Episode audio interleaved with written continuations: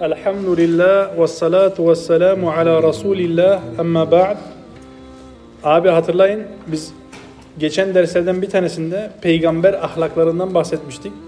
Peygamberlerin üstün ahlaklarından Musa aleyhisselamın örneğini vermiştik. Allah'ın izniyle bugün buna yeni bir örnek e, vermeye çalışacağız inşallah. Örnek vermeye çalışacağım Allah'ın izniyle. Yusuf aleyhisselam üzerinden. Bakın biz bu ayeti beraber okumuştuk.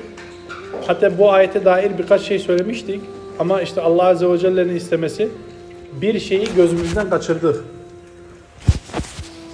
İnşallah ayeti okuyalım. وَقَدْ أَحْسَنَ بِي إِذْ أَخْرَجَنِي مِنَ السِّجْنِ وَجَاءَ بِكُمْ مِنَ الْبَدْوِ مِنْ بَعْدِ أَنْ نَزَعَ الشَّيْطَانُ بَيْنِي وَبَيْنَ إِخْوَتِي Diyor ki doğrusu Rabbim bana çok lütufta bulundu. Bana çok şey lütfetti. Çünkü beni zindandan çıkardı ve şeytan benimle kardeşlerimin arasını bozduktan sonra sizi çölden getirdi. Şimdi biz bu ayeti okuduğumuzda hatırlayın. Cihan Beyli ekibi bunu bilir. Burada şeytana atfediyor. Diyor ki şeytan benim ve kardeşlerimin arasını bozdu. Halbuki kardeşleri onu kuyuya atmıştı. Ama bakın burada izafeyi kardeşlerine yapmıyor. Şeytana yapıyor. Bu birinci incelik. Ama içindeki ikinci incelik subhanallah çok daha muhteşem. Bakın Yusuf aleyhisselam Yusuf kıssasında kaç kere kurtarıldı? İki. Bir kuyuda bir de zindandan. Bakın Yusuf aleyhisselam bir kere kuyudan kurtarıldı. Bir kere de zindandan kurtarıldı. Bu ayette Allah azze ve celle onun zindandan kurtarmasını zikrediyor.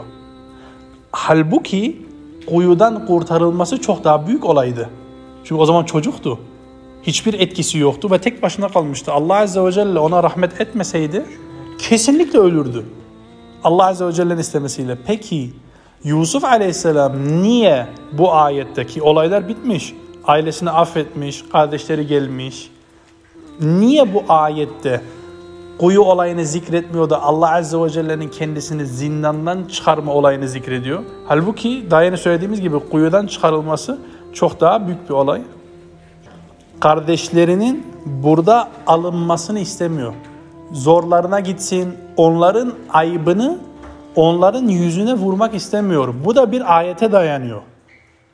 Yusuf Aleyhisselam kardeşleri geldiğinde Mısır'a bütün aileleriyle beraber onlara ne demişti? Aynen öyle. La tesribe aleykumul yevm. Bugün artık size kınamak yoktur.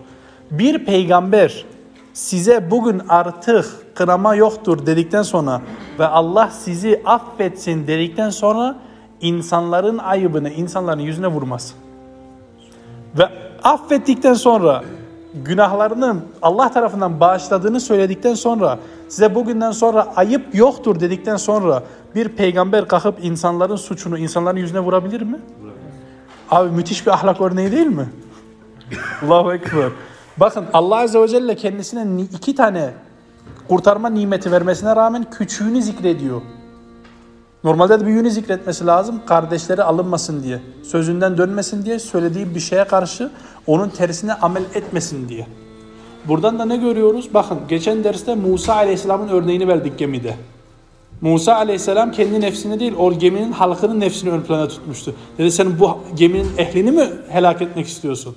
Resulullah Aleyhisselatü Vesselam'ı zikrettik. Taif dönüşünden. Subhanallah. Bakın ayağından kan gelmesine rağmen taşlayana kadar hani o kadar taşlanmış ki ayağından kan geliyor. Subhanallah buna rağmen Aleyhisselatü Vesselam onlara beddua etmedi onlara dua etti. Bakın burada Yusuf Aleyhisselam'ın Subhanallah yani en zirve ahlak üzerinde görüyoruz. Bir söz verdikten sonra, bir şey söyledikten sonra Allah Azze ve Celle nimetini zikrettiğinde bile karşıdaki insanın kalbinin kırılmaması için ne kadar hassas davrandığını görüyoruz. Rabbim o hassasiyeti de bize nasip eylesin. Allahümme amin ve ahiru da'vana enilhamdülillahi rabbil alemin.